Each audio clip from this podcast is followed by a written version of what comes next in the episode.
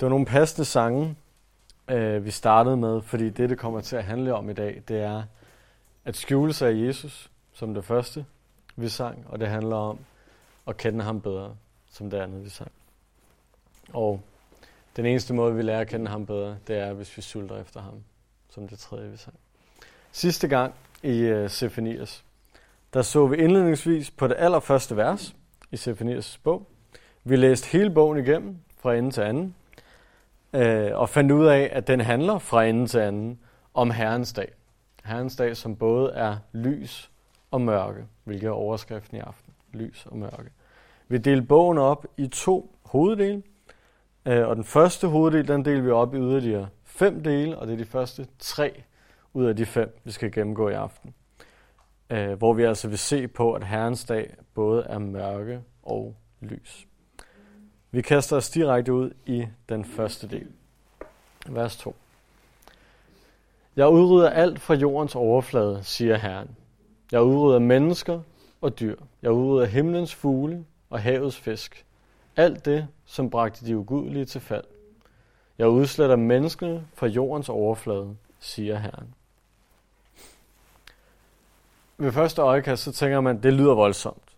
Der står, jeg udrydder alt fra jordens overflade. Både mennesker, dyr, fugle og fisk. Det, det lyder næsten ligesom syndfloden. Det, det er i hvert fald samme terminologi, der er brugt tilbage i starten af første Mosebog, hvor der, der er tale om syndfloden. Men der er også en rigtig god forklaring til, hvorfor der er brugt så voldsom terminologi. Og det kommer midt i vers 3, hvor der står, alt det, som bragte de ugudelige til fald. Gud han udrydder al ondskab. Han ønsker at fjerne al ondskab. Og hvorfor? Fordi det bringer mennesker til fald. Det er det, der er bevæggrunden for det, Gud han starter med at sige i den her bog. Jeg ønsker at fjerne det, som bringer mennesker til fald, som bringer mennesker væk fra mig. Og det er det, han går videre med i det næste vers også. Jeg løfter min hånd mod Juda og mod alle Jerusalems indbyggere.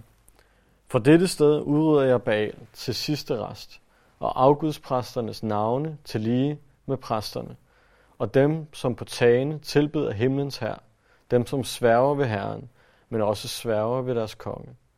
Dem, som vender Herren ryggen, som ikke søger Herren, og ikke spørger ham om råd.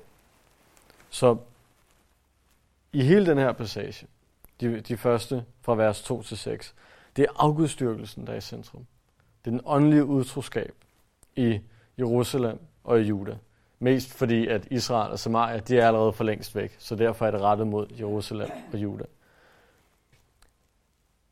Det er hans eget folk. Og det er det, som står i vejen for, at hans folk og ham selv kan have fællesskab. Det er det, han er sur over, så at sige. Det er det, han ønsker at fjerne. Jerusalem er blevet fyldt med afgudstyrkelse, som vi hørte om sidste gang, hvis I ellers kan huske det, med de gamle konger Manasse og Ammon, som var nogle af de værste konger overhovedet i Judas historie.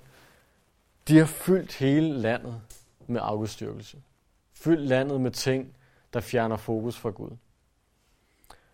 Øh, der er nævnt flere ting her. Der er nævnt Baal, ja, som er en man kan sige, velkendt Gud. Han er i hvert fald nævnt flere gange i det gamle testamente. En fertilitetsgud. Ham du tilbeder, hvis du gerne vil have mange børn, hvis du gerne vil have øh, rige afgrøder, hvis du gerne vil have flere penge. Der er også nævnt andre ting. Der er nævnt himlens her, sol, måne, stjerner, også kaldet astrologi. Det er også noget, der fjerner fokus. Også noget, der er forkert at tilbede, som israelitterne på det tidspunkt var faldet i. Og så er det til sidst nævnt deres konge.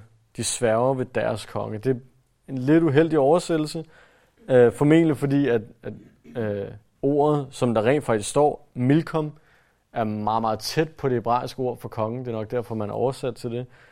Øh, men alle andre oversættelser, jeg overhovedet har kigget i, og der er en 10-12 stykker, der står, at de sværger ved Milkom, og ikke deres konge. Øh, Milkom er en anden afgud. Han er også kendt som Milkam, eller Molek, eller Molok. Kært barn har navn, mange navne, kan man sige. Øh, og han blev, ligesom Baal fra før, blev han tilbedt gennem offring af spædbørn. Eller som vi kalder det i dag, abort. Han blev tilbedt gennem, at man, man havde bygget en statue, der skulle forestille ham. Og så tændte man et bål nedenunder den til at varme den op. Og så lagde man sine spædbørn i armene på den her statue. Og så troede man, at det gav lykke, at det gav fremgang, at det gav afgrøder osv. Regn på det rigtige tidspunkt. Man var simpelthen villig til at ofre sine spædbørn, og i øvrigt alt, hvad Gud har sagt tidligere i sit ord, for at få fremgang på en anden måde. Det, de tilbyder, er ja, fremgang, velstand. Det er deres egen vilje. Det er deres egen råd, deres egen styrke, deres egen visdom, i stedet for visdom fra Herren. Samtidig med, at der står, at de sværger ved Herren, men også sværger ved Milkom. Så en ting er, at de, de tilbyder alle de her jordiske ting, som de gerne vil have mere af, men samtidig så gør de det også bare det hele for syns og religions skyld. Fordi først så står de og siger, vi sværger ved Herren, vi tilbeder Herren, og så går de et andet sted hen og siger, vi sværger ved Milkom. Det er ren religion, det der foregår. Og hvordan end vi deler op, om det er Baal, om det er Milkom, om det er astrologi, hvad end det er, så er det afgudstyrkelse. Hvad end det er, så er det at vende Herren ryggen. Så er det at sige til Gud, jeg bryder mig ikke om dig. Jeg har fundet noget andet, der er vigtigere. Jeg har fundet noget andet, der fylder mere i mit liv. Som tager mere af min opmærksomhed. Som jeg hellere vil bruge min tid på. De er alle sammen lige slemme. Der er ikke noget af det her, som sådan ser som værre, fordi alt sammen har de til fælles, at det fjerner fokus fra Gud. Og det gør, at det alt sammen også er noget, som Herren ønsker at udrydde. Og det er derfor, han, han gør det med så hårde ord, og starter med at sige, jeg udrydder alt fra jordens overflade. Alt det, der fjerner fokus for mig. Alt det, der leder folk i fordærv. Og der er mange ting, som der står her. Om det så er personerne for de her afgudspræster, som der står, eller om det er tingene, som øh, der, der står nævnt fisk og fugle osv., om det er personer i sig selv, om det er ting, om det er mad, ligegyldigt hvad det er. Gud ønsker at fjerne det, hvis det leder folk væk fra ham. Det er indledningen på Sefanias' budskab. Det han i virkeligheden siger er, Gud ønsker mere tid med jer. Gud han ønsker at fjerne alt det andet. Og når, når vi læser det, så læser vi det som negativt. Vi læser, åh Gud han ønsker at fjerne nogle ting, udrydde nogle ting, han er sur, han er tvær endnu en gang, den gamle mand. Uha, det er bare noget værre noget. Det der står imellem linjerne, det er, jeg ønsker mere tid med jer. Jeg ønsker, at I fjerner alle de andre ting, der tager jeres opmærksomhed. Fordi jeg vil gerne have mere tid med jer. Det er det, Gud prøver at sige. Det, det ender med at stå som, det er, dommen er på vej. Og dommen kommer, fordi I har svigtet mig. Fordi I bruger tid på noget andet. Og det går han mere i dybden med i det næste vers. Vær stille for Gud Herren. Herrens dag er nær. Herren har beredt et slagtoffer. Han har helliget dem, han har indbudt. Herrens dag er her beskrevet som en, en offerdag. Og slagtofferet, som er beredt, står der, det er de syndere, der trodser ham. Det er ikke bare en kalv eller et får eller et eller andet. Det er dem, synden hviler i. Og det er hårdt Men det er en sandhed, og det er også en sandhed, vi kender fra det nye testamente. Og hvis du skulle være i tvivl, så er sandheden ofte hård på tal. Det er nogenlunde det samme, der står i åbenbaringen kapitel 19, når Jesus vender tilbage, når han dømmer. Sagen er den, at Gud har et offerlam, som ikke er alle mulige forskellige synder. Gud har et offerlam, som ikke engang var en synder men som tog al synd. Og han tilbyder det her offerlam. Helt gratis, helt frit, helt åben. Og han siger, hvis du vil undgå det, hvis du vil undgå det, jeg lige har snakket om i de første vers, så tag imod det her offerlam. Hvis ikke, så får du selv lov til at være slagtoffer. Du kan enten lade Jesus gøre det, eller du kan selv gøre det. Det er derfor Gud han har et slagtoffer, som der står. som er beredt.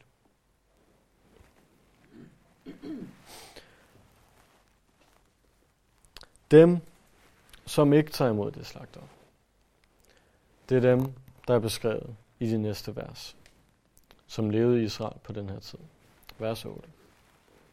På Herrens offerdag vil jeg straffe stormændene og kongesønnerne, og alle, som er iført fremmeddragt. Stormændene, de rige, indflydelsesrige samfundet. Dem, der bare rager til sig. Dem, som er over alle de andre.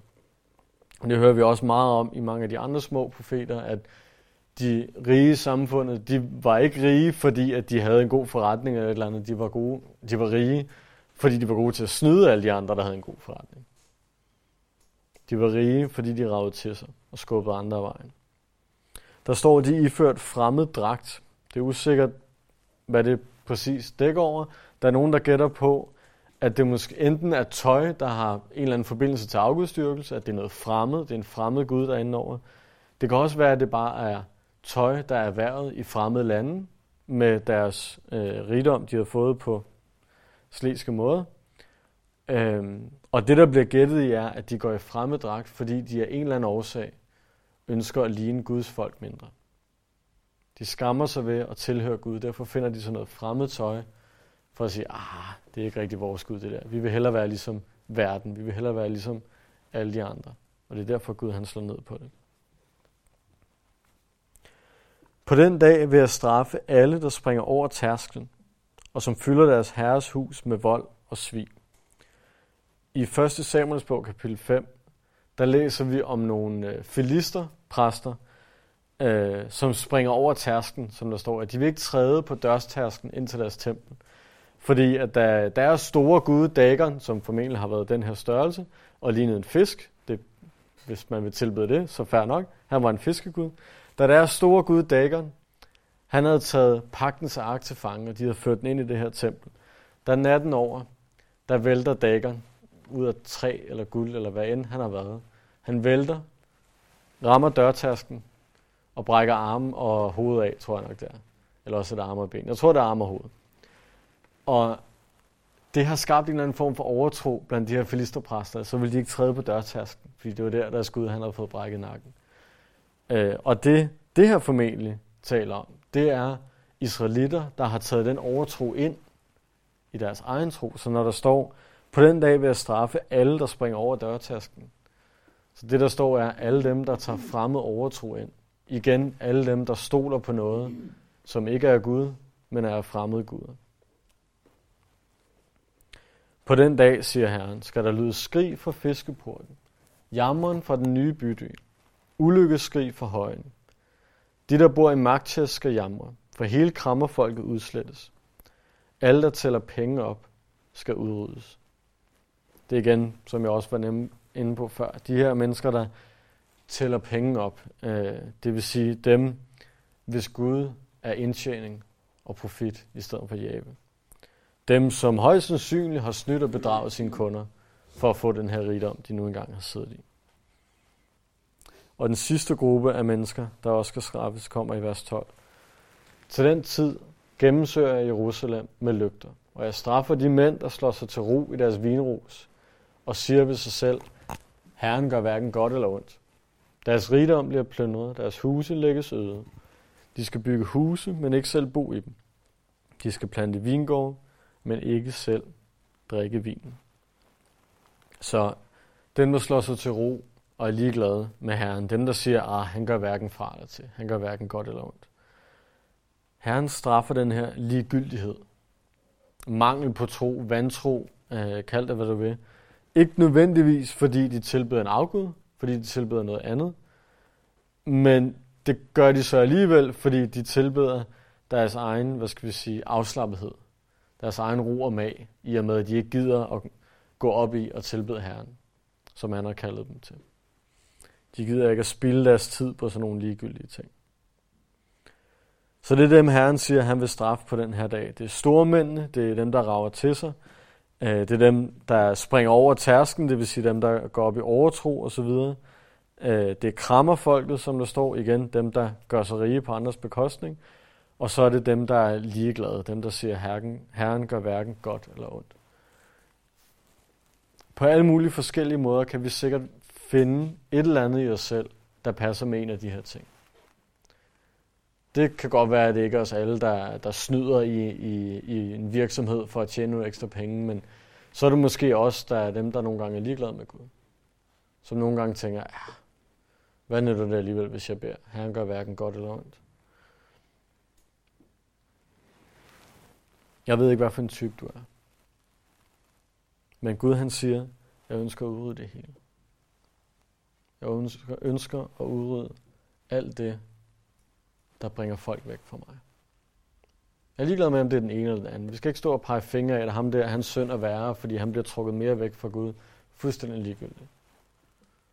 Hvad end, der trækker dig væk fra Gud, ønsker han at fjerne.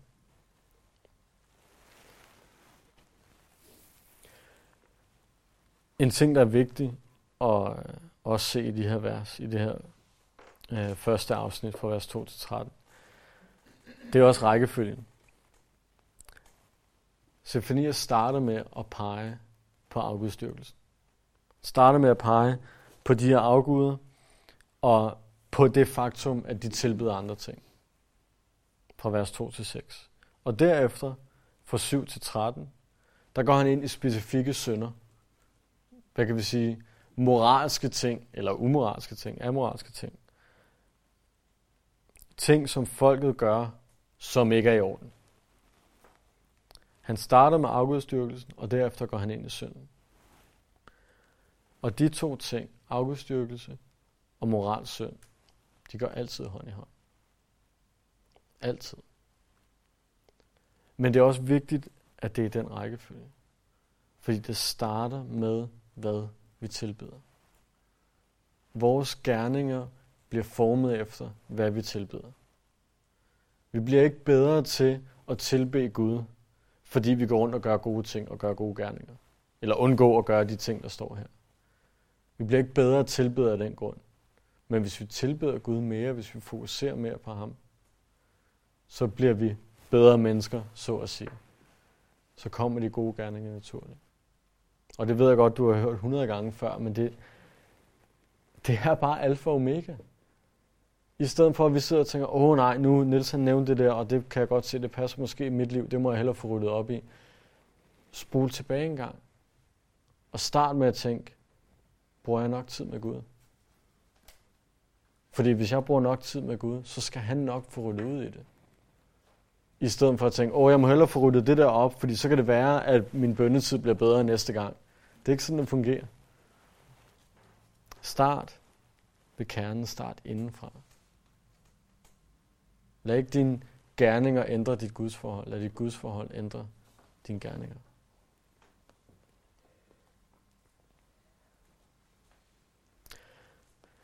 Det var afsnittet med overskriften Herren straffer sit folks afgudstyrkelse. Og den næste, den bliver meget mere opmuntrende, fordi der er overskriften nemlig dommen på Herrens dag. Så endnu et godt afsnit fra vers 14 af.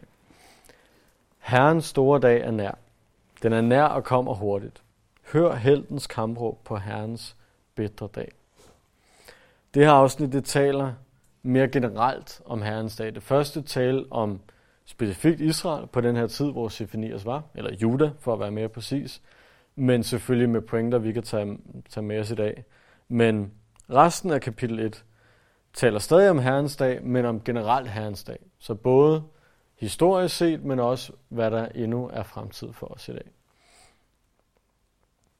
Herrens dag er nær, står der. Det er aldrig til at vide, hvornår Herrens dag indtræffer. Om vi taler Jesu andet komme, eller en hvilken som helst andet, øh, anden del af Herrens dag. Det er aldrig til at vide, hvornår den indtræffer. Den indtræffer, når Gud siger, at den indtræffer. Vi ved bare, at den er nær. Og vi ved, som der står, at den er nær og kommer hurtigt. Den kan indtræffe når som helst. Det er meget sjældent, at der er givet, det er der enkelte gange, men det er meget sjældent, der er givet et specifikt tidspunkt for, at nu sker det. Så den eneste måde at være forberedt på det, det er at altid være forberedt på det. Den kommer hurtigt, uden forvarsel, uden betænkningstid. Når først den kommer, så kommer den. Vi kan ikke gå rundt, som israelitterne gjorde, og tænke, ah, Han siger nok til et par minutter ind, så kan jeg lige nå at omvende mig der. Jeg kan lige nå ned på knæ. Ah, forhåbentlig en time, for jeg skal lige drikke min kaffe færdig, før jeg gider. Det er der ikke noget, der hedder. Vi må leve beredt på, at det kommer hurtigt, kommer snart. Så står der heltens kampråb. Hør heltens kampråb på Herrens bedre dag.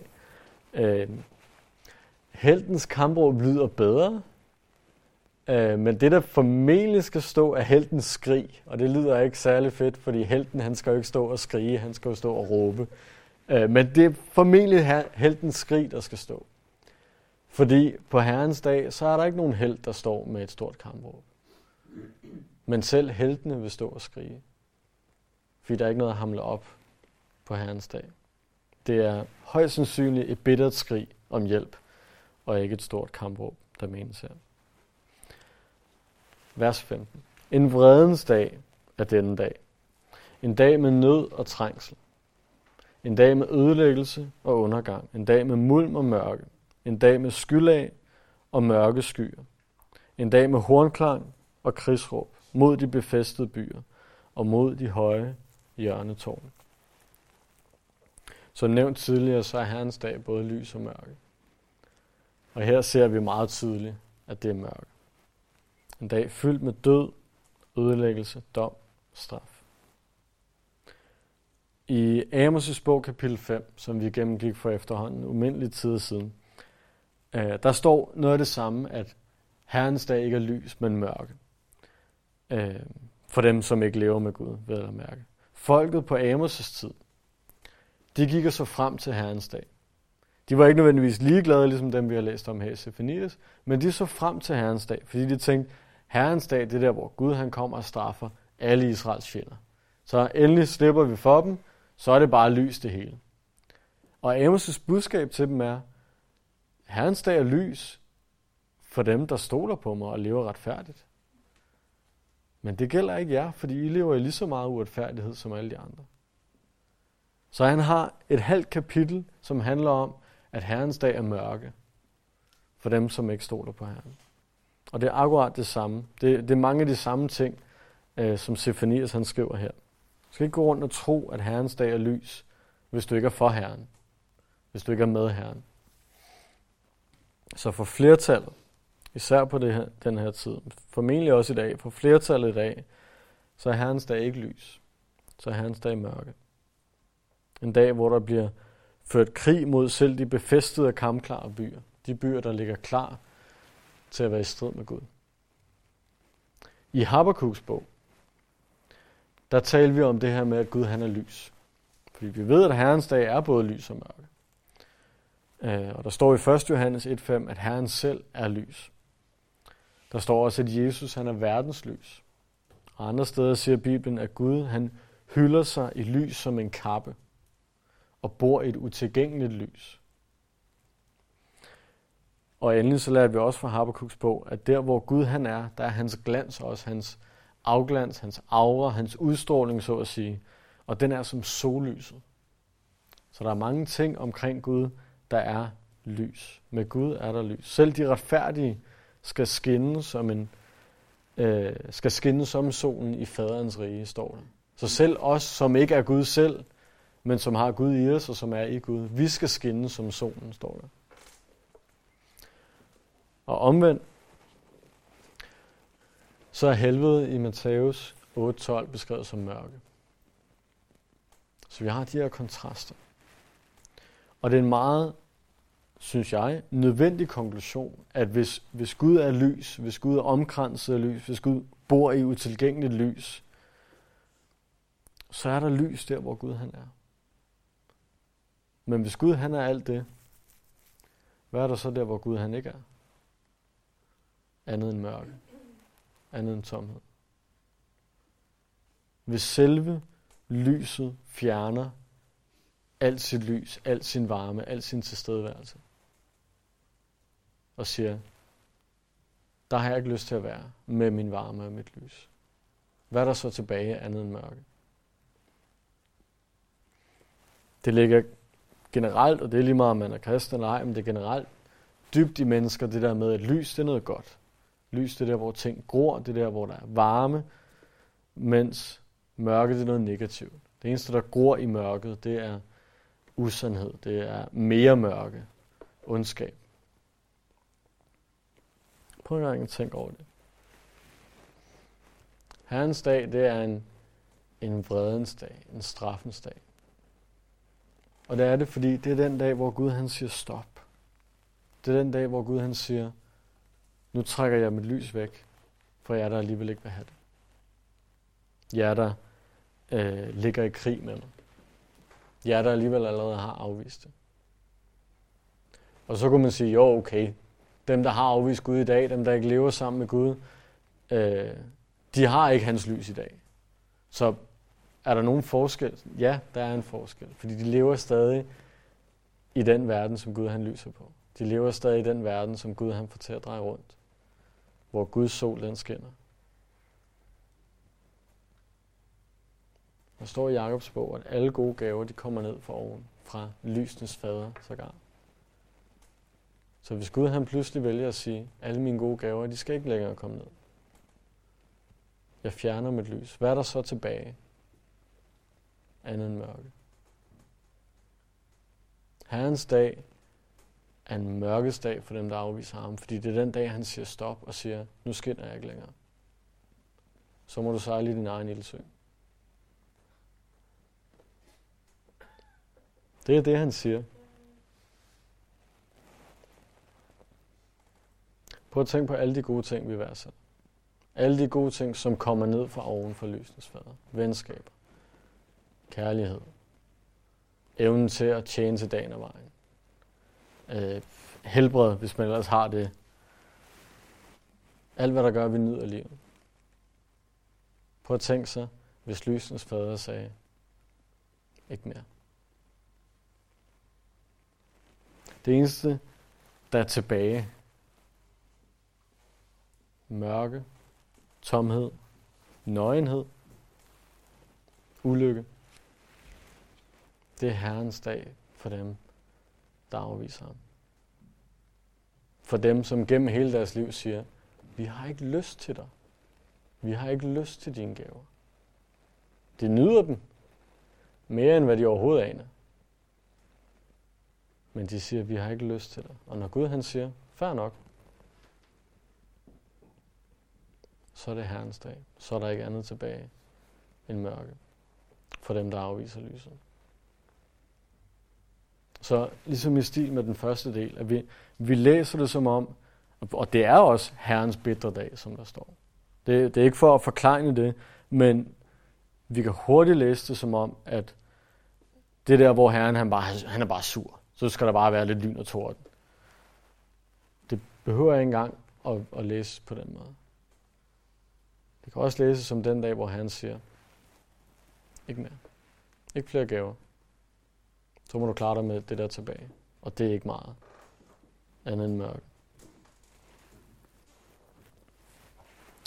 Så står der videre, jeg sender trængsler over menneskene, så de går omkring som blinde, fordi de syndede mod Herren.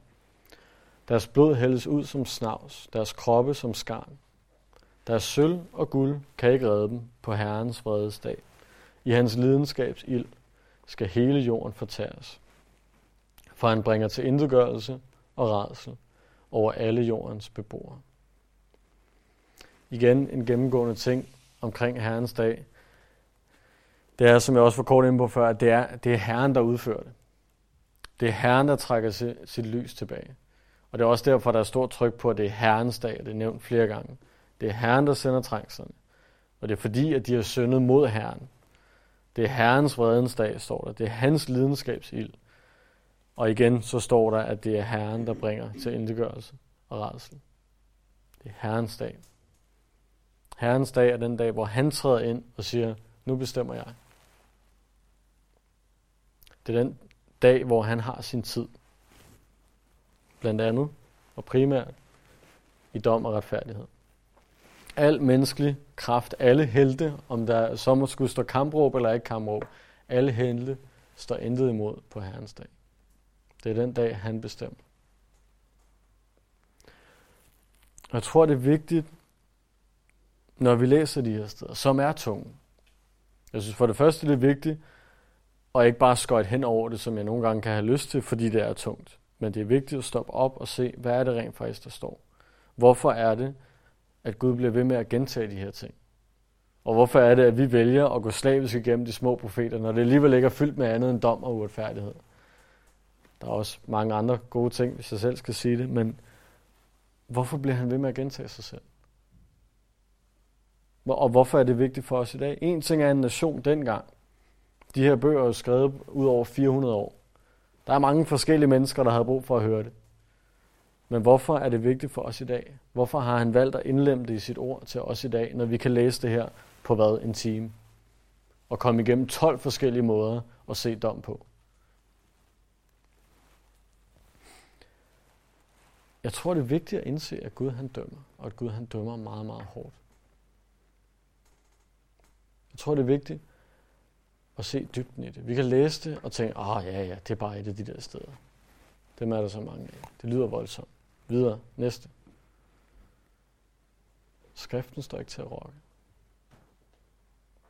Guds dom er virkelig, den er reel, og den kommer af en årsag.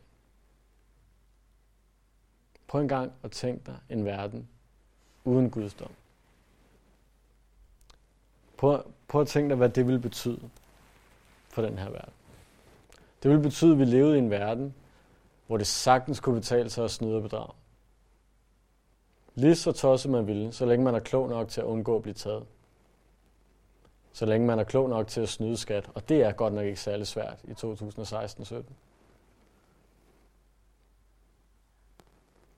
Prøv at tænke sig en verden, hvor mor og vold vil være fint, så længe man løber hurtigt nok til at slippe væk fra at blive fanget.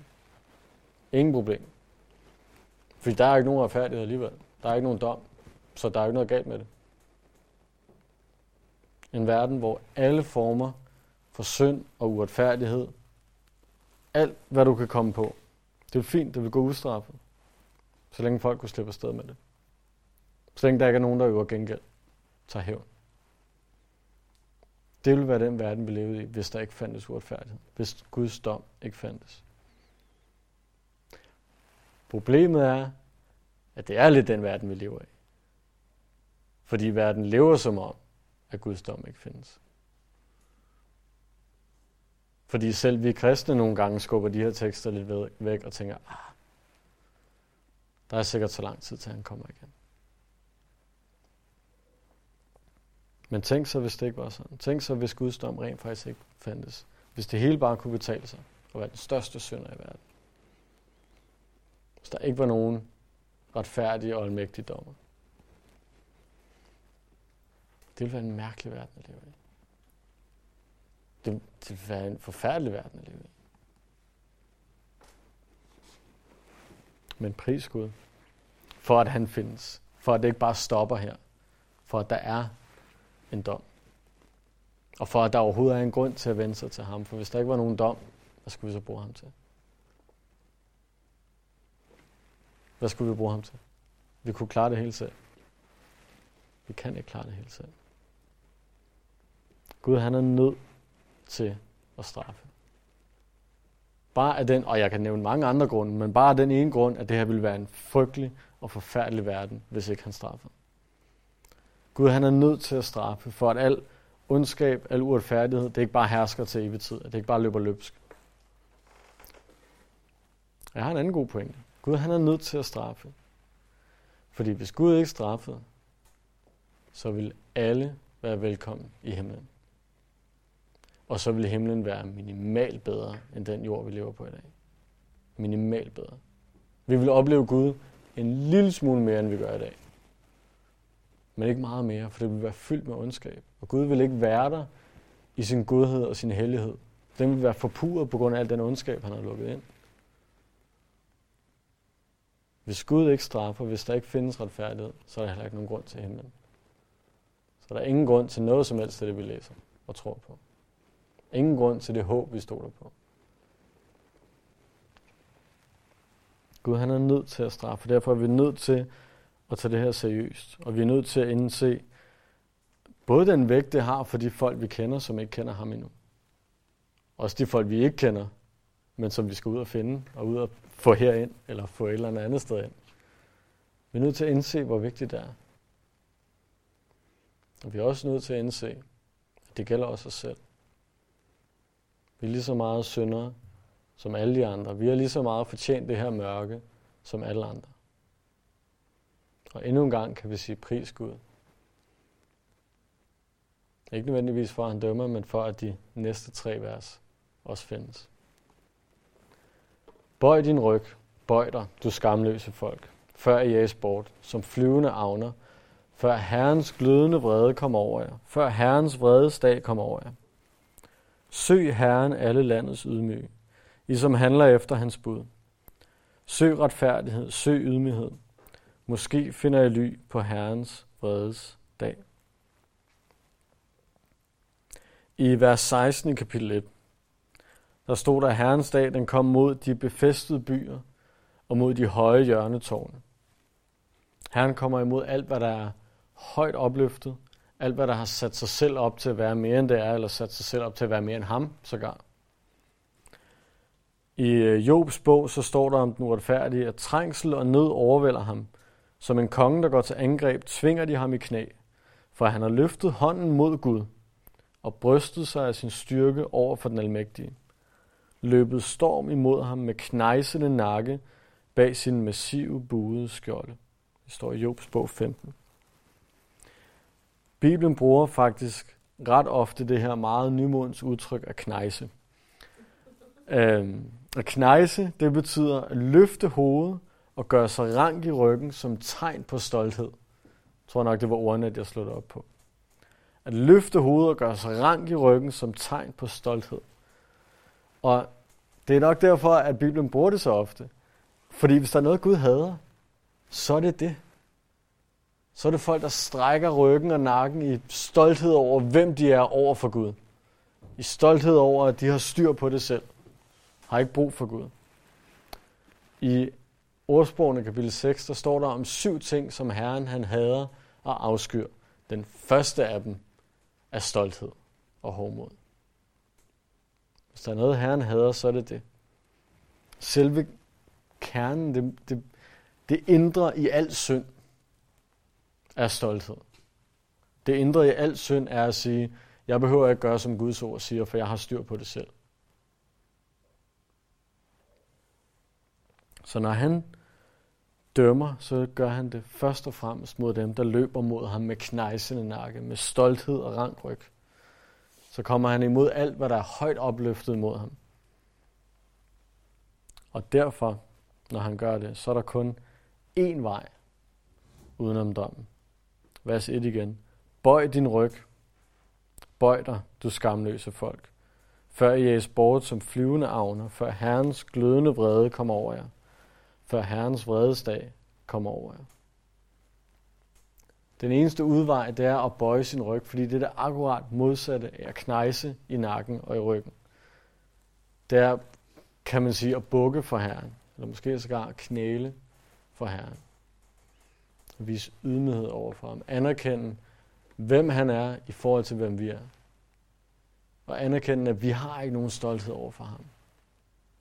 Fordi alt er tilhører ham og ikke os. Stolthed, det er at blæse sig selv op til noget, man ikke er. Ydmyghed er at se sig selv realistisk. Se sig selv i Guds lys, og ikke i sit eget lys, hvor lidt man måtte have. Og i forlængelse af den erkendelse, selvfølgelig også at anerkende sin egen synd, som nu engang vil fremstå, når man ser sig selv i Guds lys. Bekende den. Underordne sig Guds magt i stedet for sin egen. Anerkende ham som konge i stedet for en selv. Det er forskellen på den knejsende nakke, den stolte ryg, og så den bøjede ryg, som der står her. Det er forskellen på at være som farisæerne, der siger, se Gud, mine store gerninger, som jeg har gjort for dig. Og som tolleren så at sige, slå sig selv på brystet og sige, Gud, vær mig synd og noget. Det er de to poler, der findes. Det er forskellen på at sige, jeg bør komme i himlen, fordi jeg er så godt et menneske. Jeg bør blive lukket ind. Jeg kan give Gud noget godt derop. Han har brug for mig. Eller så omvendt at sige, Gud må jeg ikke godt komme ind i din søns navn, ikke i mit eget. Det er forskellen på de to. Og han fortsætter i vers 3. Søg Herren, alle landets ydmyge. Ikke alle landets stolte og knejsende, alle landets ydmyge. I som handler efter hans bud. Søg retfærdighed, søg ydmyghed. Måske finder jeg ly på Herrens fredesdag. Herren ønsker, at hans folk skal bøje ryggen for ham. I den betydning, at de giver slip på deres egen styrke, giver slip på deres egen vilje, deres egen retfærdighed, overgiver sig til ham i stedet for. Folket på det her tidspunkt, det så vi i kapitel 1, de levede deres egen visdom. De gjorde, hvad der var ret i deres egne øjne, som også står andre steder. Han ønsker, at vi skal leve i hans visdom. Gør, hvad der er ret i hans øjne.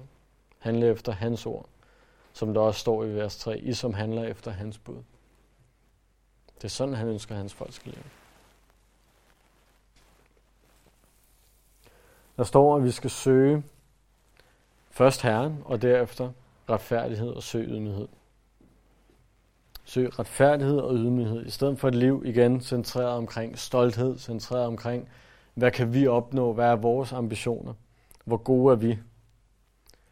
Og det her ord søge, det lyder måske lidt banalt. Det indebærer at hige efter noget. Det indebærer at søge efter noget for at finde det. Og det er banalt, fordi hvorfor søge efter noget, hvis det ikke var for at finde det? Altså, det er jo fjollet, det er jo, det er jo dobbeltkonfekt. Men jeg kan godt søge efter et random fact på Google, uden rent faktisk at hige efter at vide, hvad det er for noget. Jeg, jeg kan godt søge, uden at hige efter det. Uden virkelig at ville finde det. Jeg kan også godt møde op en aften som i aften, og søge Herren, uden måske rigtigt at søge her. Hvis I forstår, hvad jeg mener. Man kan godt søge efter noget, uden virkelig at søge efter noget. Men det her ord, det betyder, søg efter det for at finde det. Søg efter det, og hi efter det. Ønsk og find det. Ikke bare udad til. Ikke bare lige en, der søger det, men søg det. Herren ønsker at blive søgt op rigtigt. Med et åbent hjerte, med et helt hjerte, med et ønske om, at vi rent faktisk finder ham. Og ligesom vi var inde på i starten, at først var afgudstyrkelsen nævnt, og derefter synden, så er det også her først nævnt søg Herren, og derefter søg retfærdighed og ydmyghed. Vi søger først Herren, og så kommer retfærdigheden og ydmygheden i vores liv automatisk bagefter. Vi er nødt til at starte indenfra. Helt indenfra. Ikke bare indenfra, så det ser ud som om det er indenfra. Vi er nødt til at starte helt indenfra, så det rent faktisk er indenfra. For dem, der søger ham oprigtigt, for dem, der er nævnt her i vers 3, I behøver ikke at række hånden op, men jeg går ud fra, at de fleste af jer er her i vers 3. For dem, der søger ham oprigtigt, så er der ly at finde på Herrens fredsdag. Vi har ikke fortjent det, men den er der. Nationen på det her tidspunkt, nationen Juda, som helhed, de angrede ikke over deres synd.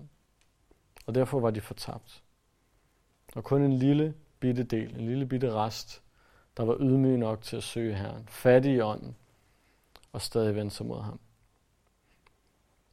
Men selv i den sidste time, selv i, i det, det ligner, at dommen allerede er lige på dørtasken, at den er på vej indover, der siger Gud stadigvæk, I har stadig chancen. I kan stadig nå at bøje jeres ryg og søge mig. Selv i den sidste time giver Gud en aller, aller sidste chance til sit folk, hvis de bare vil vende om til ham. Søge ham af hele deres hjerte, sjæl, styrke og sind. Og det samme gælder for alle andre i dag. Man behøver ikke at vente til sidste øjeblik. Der er langt mere glæde at finde i at gøre det tidligere, men han rækker stadig hånden ud i dag. Han kommer snart igen, han kommer snart, udrydder al ondskab, alt der knejser sig over ham. Men der er en udvej. Søg tilflugt i ham. Og der står i det nye testamente, at det er en snæver, og det er en trang vej, og der er få, der finder den. Men den er der. Den er åben og gratis. Gud han er nødt til at dømme, men han har en udvej. Det er evangeliet i det gamle testamente. Det er evangeliet ifølge Sefanias. At Gud han dømmer, men han har beredt et andet offer end sønderne selv. Han har en udvej. Jeg vil slutte af med en lille historie. Øh, den er for mig i hvert fald fortalt af James Montgomery Boyce, som var en øh, bibelkommentator, som fortæller en historie om en gut, der hed øh, Augustus Toplady. Det hedder han faktisk, Toplady til efternavn. Øh, han levede i England i øh, 1700-tallet, det 1800. Og han skrev en salme, der hed Rock of Ages. Mere eller mindre oversat tidsalderens klippe. Altså den klippe, der består fra evighed fortid, evighed fremtid. Tidsalderens klippe. Øhm, ham her toplady, han befaldt sig ude på en mark en dag. Øh, og pludselig begyndte det at regne. Der var langt hjemmefra, der var ikke lige nogen metro i nærheden, han havde ikke nogen hest med, og det begyndte at regne meget. Så han måtte finde et sted at søge Han er jo som sagt ude på en mark. Han står ikke midt i en skov, hvor man kan gemme sig under et træ. Han er ude på en mark. Men pludselig så ser han en stor klippesten. Og jeg ved ikke, om det var i nærheden af en skov, eller hvad den var. Jeg gætter på, at det var den ikke, for så havde han nok bare gemt sig i skoven. Men han ser en stor, stor klippesten. Og han tænker, okay, lidt ligesom den her pult, ikke? Han tænker, hvis jeg kan løbe over til den, så kan jeg i hvert fald sådan gemme mig nogenlunde bag den. Jeg kan ikke sådan, altså gå ind under stenen, men jeg kan gemme mig sådan lidt bag ved den, så hvis vinden kommer derfra, så er jeg sådan lidt, lidt dækket. Det, det er bedre end ingenting. Så han løber over til den her sten. Og når han kommer over til den, så ser han en spalte. Han ser en revne i den her sten. Lige stor nok til en voksen mand lige kan klemme sig ind og sidde derinde i ly. Fuldstændig dækket for al regn, al storm. Og mens han sidder derinde, åndelig som han er, så tænker han selvfølgelig på Guds storhed. Han takker Gud for, øh, for det, den her spalte, han kunne, han kunne gemme sig i og søge ly. Og han kommer til at tænke på den storm, som endnu er fremtid. Den storm, som kommer på Herrens vredesdag. Og han kommer til at tænke på, hvor er det herligt, at der er en spalte, man kan gemme sig i. Og derfor sang vi sangen tidligere, Gud lad mig skjule mig i dig. For han tænkte på, hvor er det herligt, at jeg kan skjule mig i Gud. Og så skrev han, han fandt et spillekort, ifølge Boys, der må have siddet i en eller anden derinde og spillet kort, eller tabt nogle kort, hvad ved jeg. Han finder i hvert fald et spillekort. Og på det spillekort, så skriver han, Tidsalderens klippe, spalte for mig, lad mig skjule mig i dig som er både starten og slutningen på den her sang, han blev kendt for. Det eneste, han er kendt for nogensinde, han nedfældet. Der er intet andet ly for stormen end Jesus Kristus. Der kan man sikkert søge ly for al storm, ulykke og mørke på vredens dag. Lad os bede sammen. Far, vi takker dig for den udvej. Tak, at vi kan kende dig. Tak, at vi kan skjule os i dig for den storm. Her tak, at du ikke blot dømmer, men at du også har skabt en udvej for os. Det priser vi dig for. Herre, må du hjælpe os til at forstå dit ord bedre. Lad det her synke ind. Og igen må alt, hvad der har været for dig, må det blive hængende. Og må alt det andet vise dem bort. Pris i dit navn, far. Amen.